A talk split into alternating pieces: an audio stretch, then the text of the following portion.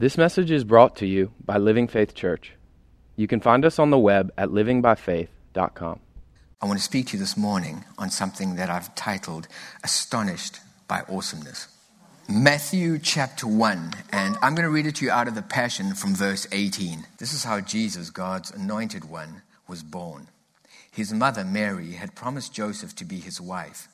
But while she was still a virgin, she became pregnant through the power of the Holy Spirit. Her fiancé, Joseph, was a righteous man full of integrity, and he didn't want to disgrace her. But when he learned of her pregnancy, he secretly planned to break the engagement. While he was still debating with himself about what to do, he fell asleep and had a supernatural dream. An angel from the Lord appeared to him in clear light and said, "Joseph, descendant of David, don't hesitate to take Mary into your home as your wife, because the power of the Holy Spirit has conceived a child in her womb. And she will give birth to a son, and you will name him Savior, for he is destined to give his life to save his people from their sins." One last scratch, and we're on our way.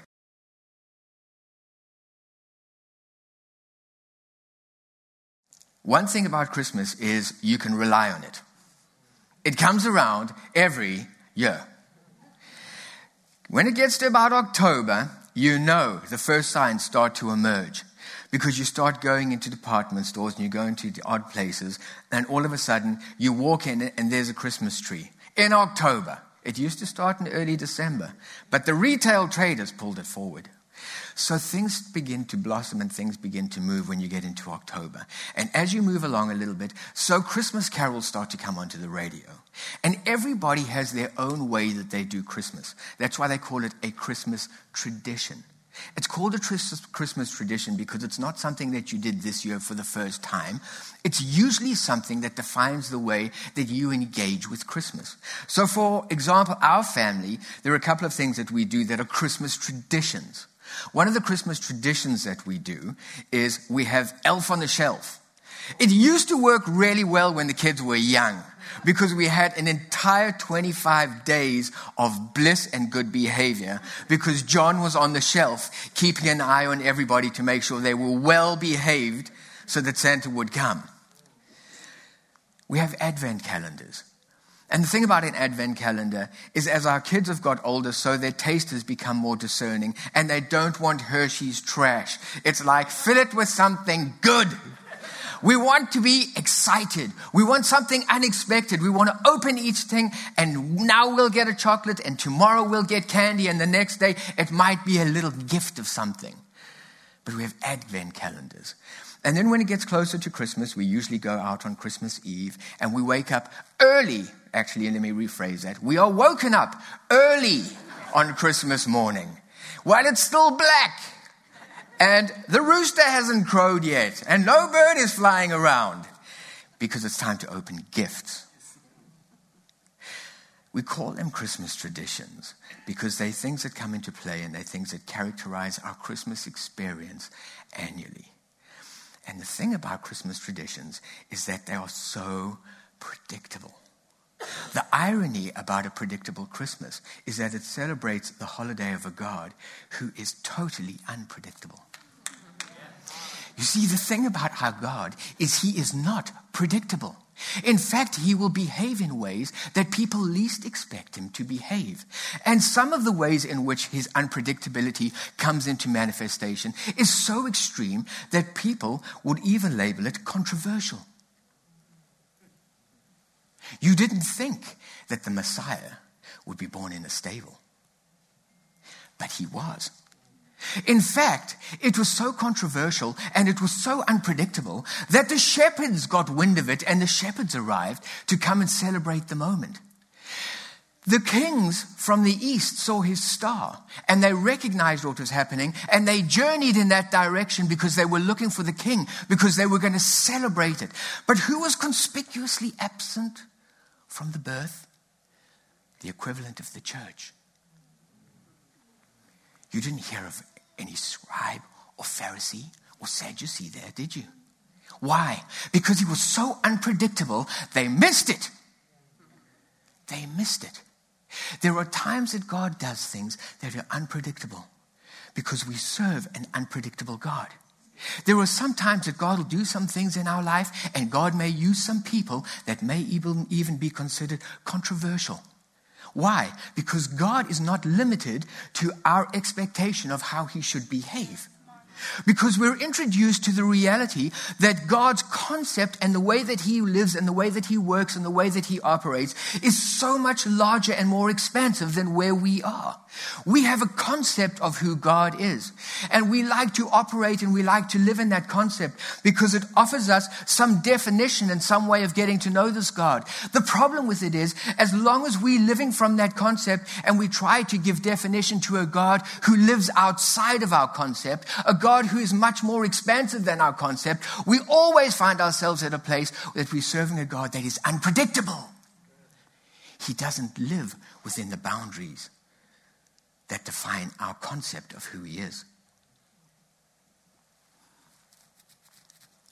So we're introduced to Joseph in the story, and Joseph has an issue because Joseph finds himself at a place where he's engaged to a woman called Mary. In their culture, engagement was not engagement like we have engagement. In their culture, when you got engaged, it was a precursor to marriage. It was legal, and it was legally binding. And the only way that you could break off an engagement was that you had to have a divorce. It was like marriage. And so he was in a place where he had to consider very carefully what his options are and what he should do. Because if he was to divorce Mary, it would be something that would be very recognizable out in society. It would be very conspicuous. And he's sitting there, and here he is faced with the woman that he loves, and she's expecting, and she's come to him with a story. What he didn't understand was there was already a divine story in operation. You see, Mary had already met with the angel, and the angel had explained what the agenda was. The, the angel had given her insight as to what it is that God is, was wanting to do. And the Holy Spirit had come upon her, and what ended up happening is that the Word, that which was divine in nature, was conceived on the inside of her. And the Word took on flesh and was growing in her belly. What was growing on the inside of her was divine in nature, but would evidence itself in the flesh. And when it evidenced itself, everything that we knew about God, everything that we understood about God, every concept that we had about God was about to be taken and elevated, was about to be catapulted to a whole new level of understanding. Jesus was going to do something and elevate our understanding of God and take it to a place that we had never known of before.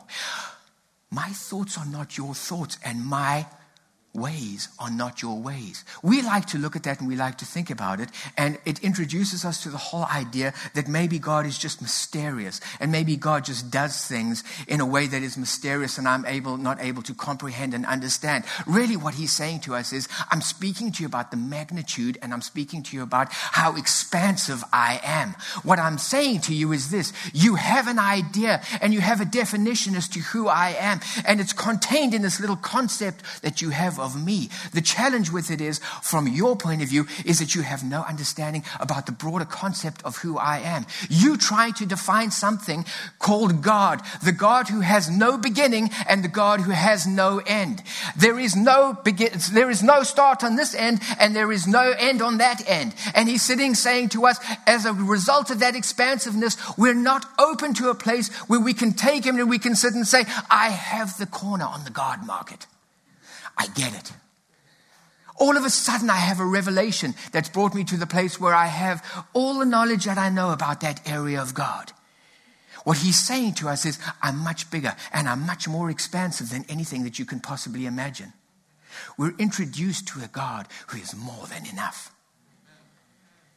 It has implications for us, and it has ramifications for us in terms of our journey and how we work for, walk forward with him, and how we, the story of our life is written. He is so much bigger than what we are.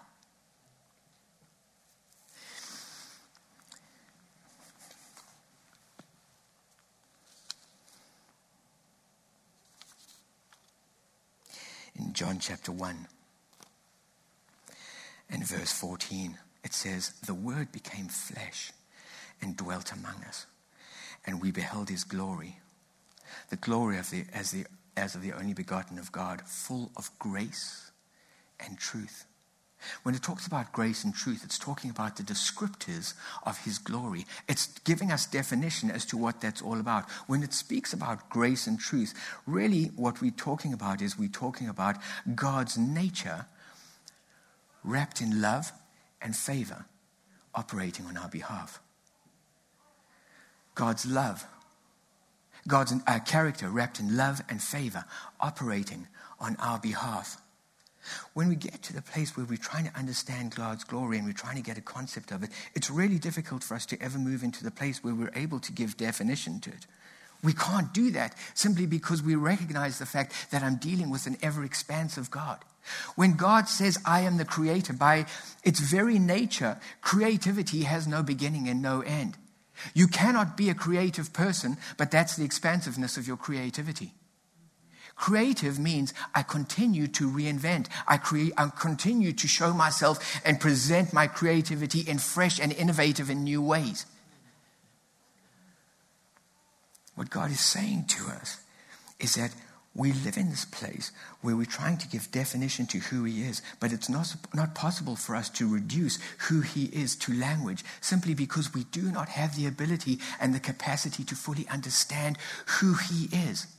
And so what we do is we find ourselves at a place, because he is so much greater than my concept of him, I put myself in a place where I am more interested in having an experience and an encounter with him than moving to a place where I'm able to define who he is. You see, when you have an encounter with him, when you have an encounter with truth, truth will set you free. And what truth does is it sets and says, I understand the boundaries that you used to operate in. I understand the place that you used to have this concept of God, this place that used to give definition to who you were and what God was all about. I understand that, but you're living in a limited expanse of who he was. And so what I want to do is I want to set you free, and I want to move you beyond those boundaries and what they're all about so that you can move into freedom and experience him in a whole new way. The whole point about salvation is salvation should be something that is fresh and new, and it might even be something that is surprising to us. It may even be something that is surprising to us.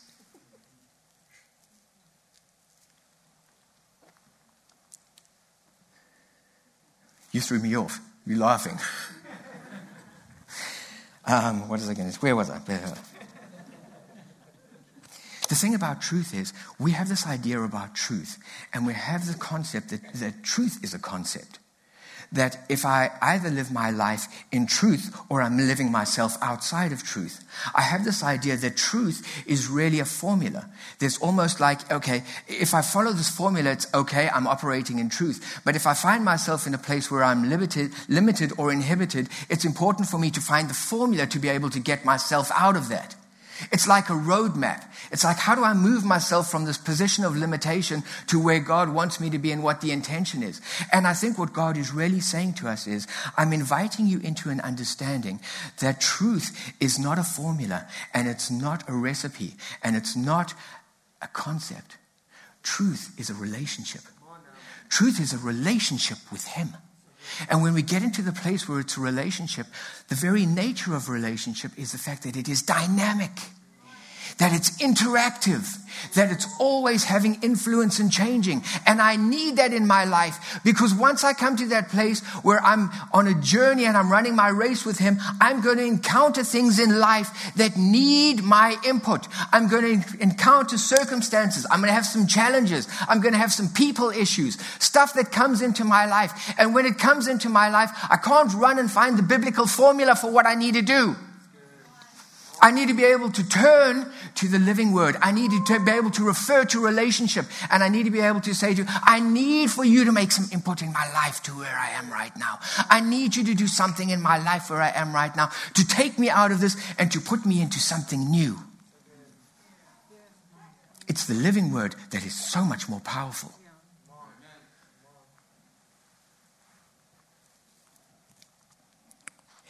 it says that Joseph was a righteous man, full of integrity. Joseph was a righteous man, full of integrity. I think when you talk about righteousness, you're always talking about a spiritual condition. You're talking about where are you in relation to your relationship with God. It's saying that he had a good relationship with God. It was something that was significant and important in his life. And the result of that was that he was a person of integrity. What it means is the fruit of his life was integrity. It's who he was. And it, it says that Joseph was part of the lineage of David. That's where he came from. Where we come from is important to us. Where we come from becomes significant because where we come from has had the opportunity to make inputs into our life and has made deposits into our life. Some of us come from backgrounds where we had no spiritual influence at all, and we were at a place where we were allowing God to make influence into our lives. Others have come from a, a background that is perhaps a little more fortunate, where you've had people, and you've had parents in particular, who were dedicated and lived a committed life, and they understood their responsibility as a parent was to take and to seed your life with spiritual truth and to get you to the place that where, the, where you are. Never discount a spiritual heritage. A spiritual heritage is a very good thing. And a spiritual heritage has been something that has been very instrumental in our lives in getting us to where we are. There are different things that come into our past that form part of where we've been. Different elements and different inputs as our history through life that have combined and collectively formed and influenced our concept of who God is. There are times we've been to churches and we've heard an idea about what God is. We've mixed with different people and the world has formed and, and, and influenced to some degree an idea about who this God is. All of us have had a history, and that history to some degree has formed and had a part in influencing our concept of who God is. But the point is this: our history and where we came from is all about the definition of what is predictable. It's all what is certain in our lives. But God sits and says, you don't live from what is predictable. The invitation that he extends to us is to live from potential. Your potential is in your future. The challenge with so many people is that we like a life of predictability, because when we have a life of predictability, what it means is I can control what it looks like. A life of predictability offers us and introduces us to security. So we like to live, and we try and get our lives established where we live from a place of predictability. What God invites us into is potential. If you want to move into God's potential, we have to come to a place where we recognize that my concept and the certainty that defines my current reality is limited in scope. And in order for me to move into what he has for me, there are going to come a, there's going to come a time in my life where my I may have to step beyond those boundaries and let go of some of that stuff, because I recognize the fact that I don't have full knowledge of understanding of who he is. And it puts me at a very different place.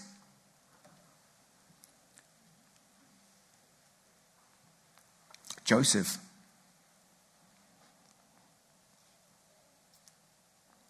understood his lineage.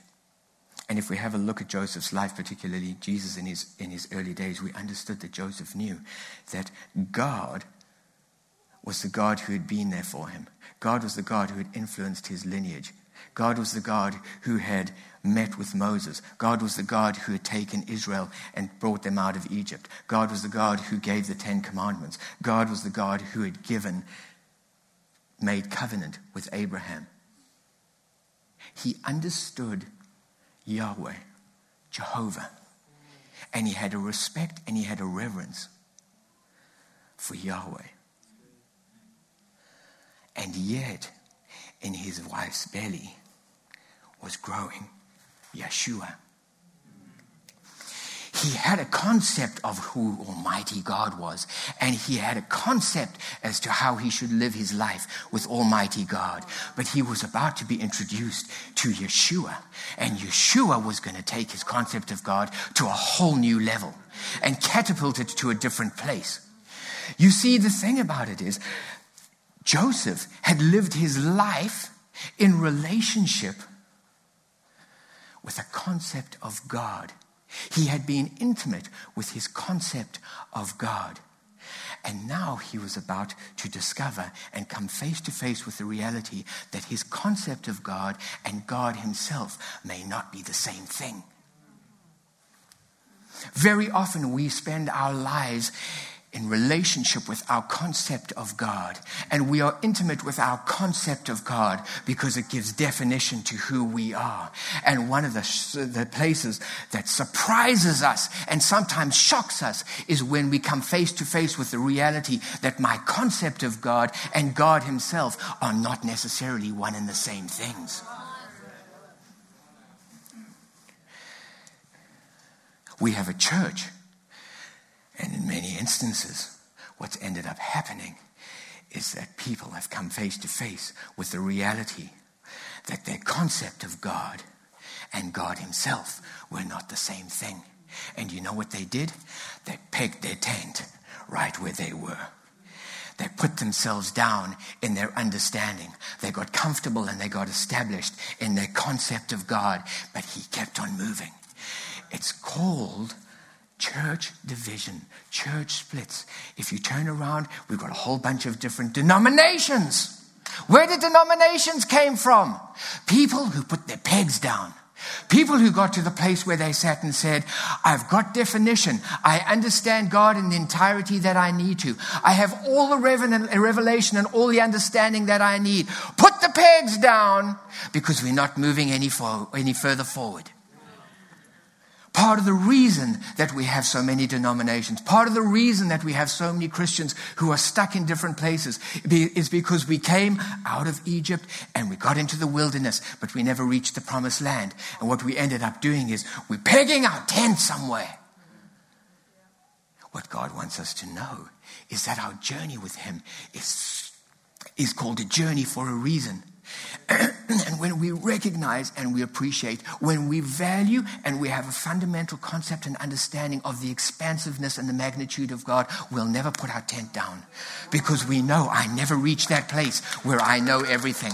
I never reach that place, place where I have full revelation and understanding of who God is and how he works and the way he does it and who he does it with and how he's going. We never reach that place. And so it introduces us to the reality and the truth that we need to adopt an attitude and a, a disposition of humility that says, I need to move forward in relationship with truth because he's going to do some stuff that may shock me.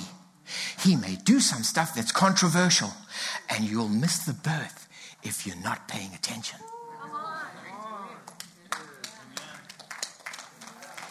He's wanting to do some stuff. I'm telling you this because God is in the process of moving. And he's moving nationally and he's moving globally. The way that we've known church and the way that churches used to be is not the way that it's going to be in the future. And what it looks like and what it sounds like and the people God may use may shock us. And unless we're at a place where we are living in relationship with truth, we'll miss it. Don't get your pegs put down. Don't put your tent down and get established where you are. Understand that you're running a race. There's no place for a tent when you're running a race. Running a race means I was here. This is where I was. But tomorrow, this is where I'll be. I'm moving on from where I was and I'm moving into something new. God is moving you in a direction. God is taking you somewhere. And part of where he's taking you is to a deeper knowledge, a deeper understanding, and a more and more of a revelation of the expansiveness of who he is.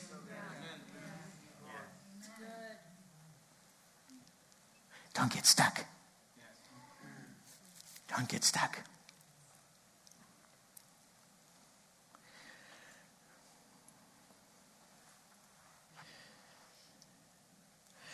When God begins to move and God begins to change, uh, act, it may be unsettling for us.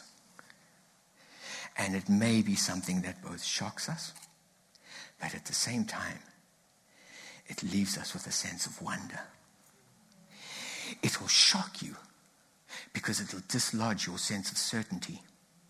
It'll shock you because I was so confident that this is the way that God behaved. I was so confident this is what God does. I was so confident that God would never do something like that, that God would never use a person like that. And all of a sudden, I'm shocked because what I thought was so certain suddenly begins to wobble a little bit. And I'm full of wonder because suddenly I can recognize him moving. So I find myself straddling two divides. I'm trying to hold on to my certainty. I'm trying to hold on to what I know. But at the same time, I recognize a God who's doing something out there, and I'm attracted to who he is and what's happening.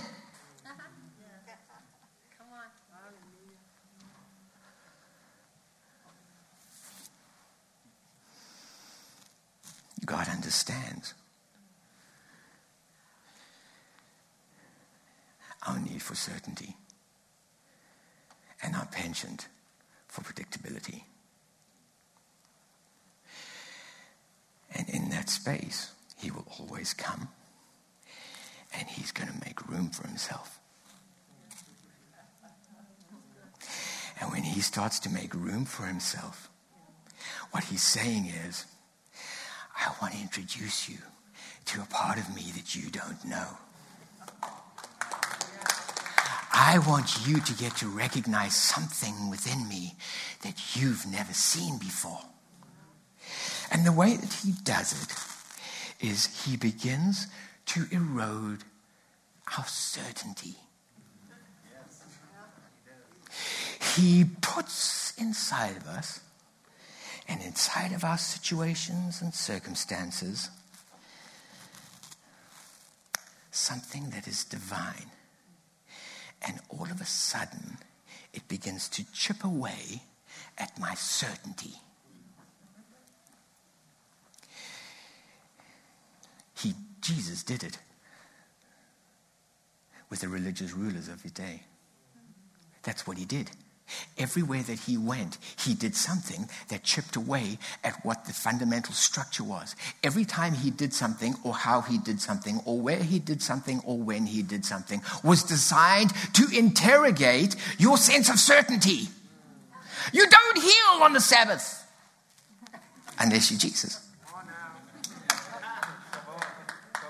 The problem that they had was that they found themselves at a place where they were so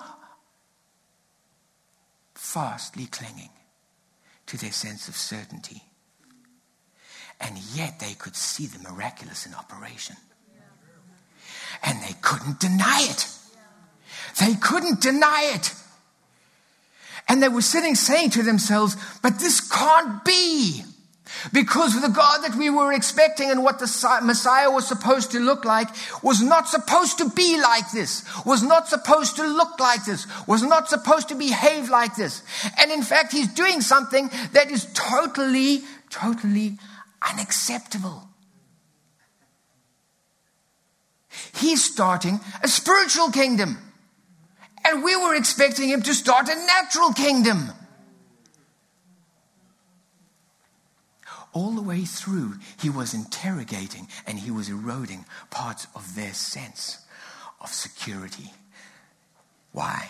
Because what he was saying to them was, I'm offering you an opportunity to step beyond the confines of your stability and your certainty, and I'm creating opportunity for you to step into potential of who I am.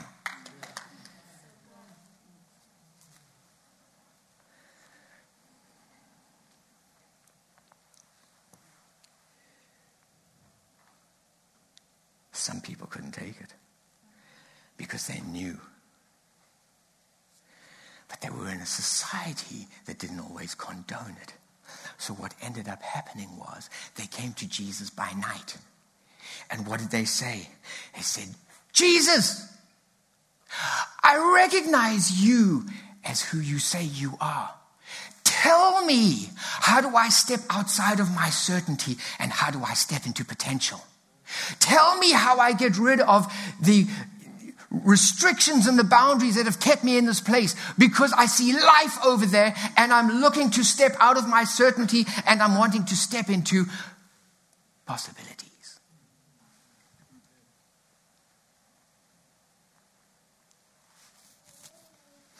when God begins to work with us and God begins to do something with us. It's very hard for us to get to this place where we feel comfortable, because what ends up happening is I'm still working with my concept of who God is, and I'm still trying to deal with my concept of who God is. And because I confuse my concept with God and God himself, what ends up happening is when my concept of God suddenly starts to erode, I begin to question my faith. Why? Because I wasn't at a place where I was able to divorce my concept of him and who he was. Have a look at Gideon. The story of Gideon is all about somebody who found themselves at a place where he's out and he's threshing wheat in a wine press, hiding, because the Midianites are after him. And what ends up happening, an, an angel comes in, and the angel says to him, Gideon! He finds him in a place where his sense of certainty is being eroded. But the angel doesn't speak to his uncertainty. The angel speaks to his potential and says, man of valor. Because when God comes into our insecurity, he's going to take us somewhere.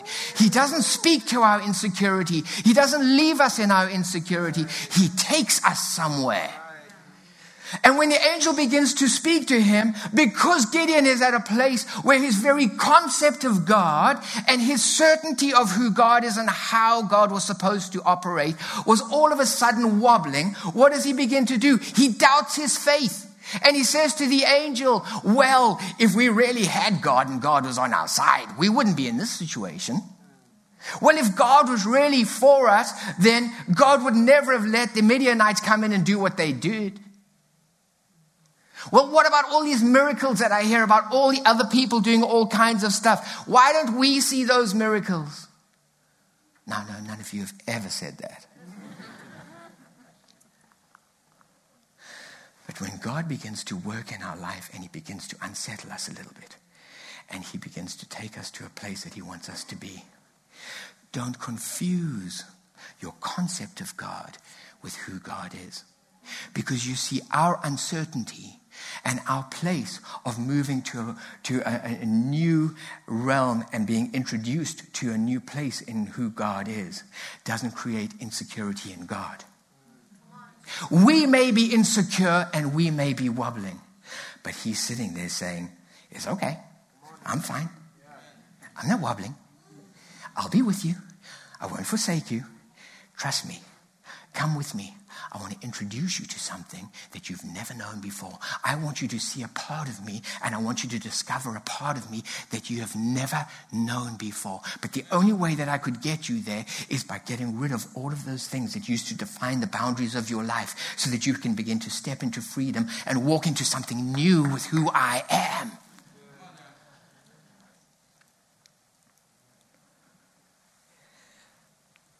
This message is in two parts. Ah, this is the commercial break in the middle.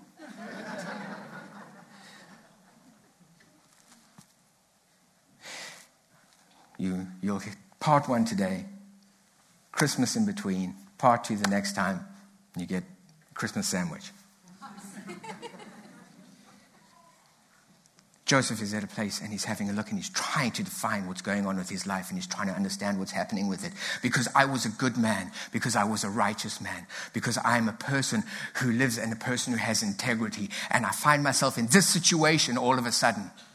And I don't really understand it. I thought Mary was the one for me, God. You gave me such a sense of peace that this is what it was supposed to be. And I don't understand it now. She's come to me with the story.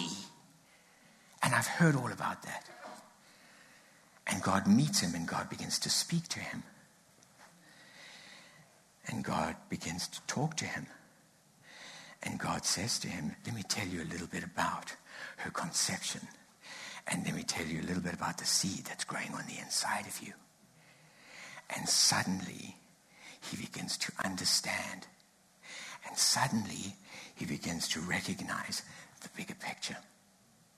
You see, when God walks into our circumstances and our situations, when God walks into your insecurity, God isn't there with the intention of creating a people who are predictable. And he's not intent on creating a people who are secure. He's intent on creating a people who are amazed. John chapter five and verse twenty. I'm reading out of the Passion. It says, because the Father loves the Son so much, he always reveals to me everything that he is about to do. And you will be amazed when he shows me even greater works than what you've seen so far. God isn't trying to create people who are predictable. He's not trying to create people who are certain. He's trying to create people who are amazed. What should characterize our relationship with God is amazement. If we're walking through life and we're never amazed, we have to sit and say, am I living too tightly in my confines and my certainty? I think for many of us, we've been at that place for a long time. But you know what? God's wanting to make himself known. And God's at a place where he's pushing us a little bit. God is at a place where he's putting into our life and our circumstances and this nation and the church. He's injecting a little bit of divine dis-ease to move us to a place where we're uncomfortable with where we are. He's pushing us out and pushing us a place to a place beyond our certainty, to a place where we are uncertain. Why? Because he's saying in that space, when you move to the place beyond the realm that you can define, where you think you know me and how I am and how I'm going to react, I'm going to move you to a place where you may feel uncertain and you may feel uncomfortable and you may feel insecure, but you're going to experience wonder. Come on. You don't experience wonder living in boring. Come on. The church has become boring. We feed people to make them fat. But the world looks at us and the world isn't impressed. I'm telling you this message because things are changing. I'm telling you this message because for the last little while, and it's happening more and more frequently and with greater and greater pace, Living Faith is moving to a different place. And it's not going to be a place that's going to be defined by people who are comfortable. It's not going to be defined by people who have a preconception as to what church is all about. It's not going to be defined by people who want to walk into a space where they recognize exactly what the flow is going to be and follow the formula and sing the song because I like it, but not that one because I don't, who don't pay attention to the offering and say amen three times to the three points that they liked it with somebody else. It's going to change. It's going to change, and it's going to take us to a place where you may be uncomfortable, but you're going to be amazed. If you leave church amazed, you won't sit there worried about your predictability. You won't worry about the fact that I'm insecure because I counted amazement. We don't get to amazement when we live in security. The invitation to you is this. Whatever your journey has brought you to, wherever place you find yourself today, celebrate it. It is good.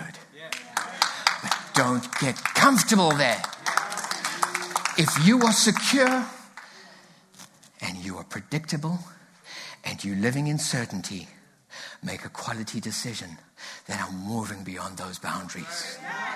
Make a commitment to him that sits and says, it's more important for me to be amazed by you than to be certain about who you are.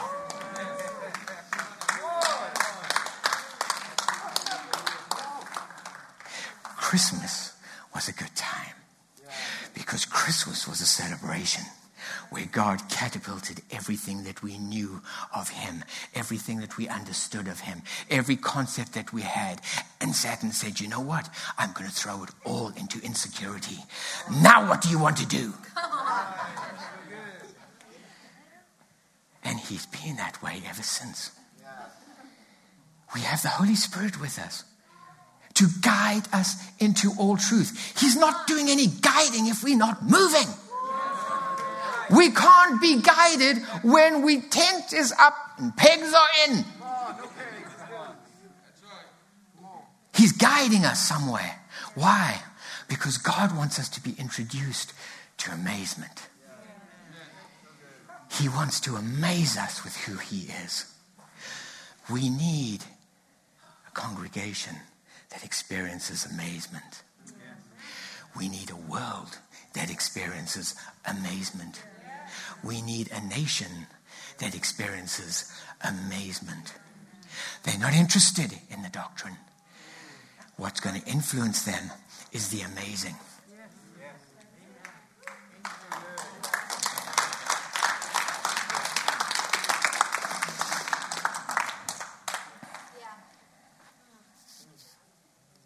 Marianne, pray for us. Rafa's hogging the microphone. Sorry. Father God, we sit here today together knowing that you're far beyond one season of the year, that you take the spirit of what Jesus' birth is, was, and continues to be in our life, and that is the birth of amazement throughout our experience and our relationship with you, Father God. I thank you for this message, that you're waking us up and reminding us that you are so much more than a story in a book, that you are so much more than the birth of a baby, but you are the birth of every good and perfect thing that you have put in each one of our hearts, each one of our individual hearts sitting in this room right now, that through these hearts and through the amazement that you bring us, you are birthing things into this world. You are birthing things into this world. And so I just thank you right now, Father God. We all thank you for this time of year, but it's not this time of year. It's all the times that we get to come and celebrate you, Father God. And I thank you that we don't allow this message to just end now. And then we go about our business and we do our traditions like Pastor Gavin said, but that we allow the amazement every day and all the different moments that you have for us, that we will continue to be amazed by everything that you are. And that when you rock up and you wobble us, that we will take that and we will allow ourselves to grow and to be amazed. In Jesus' name, amen.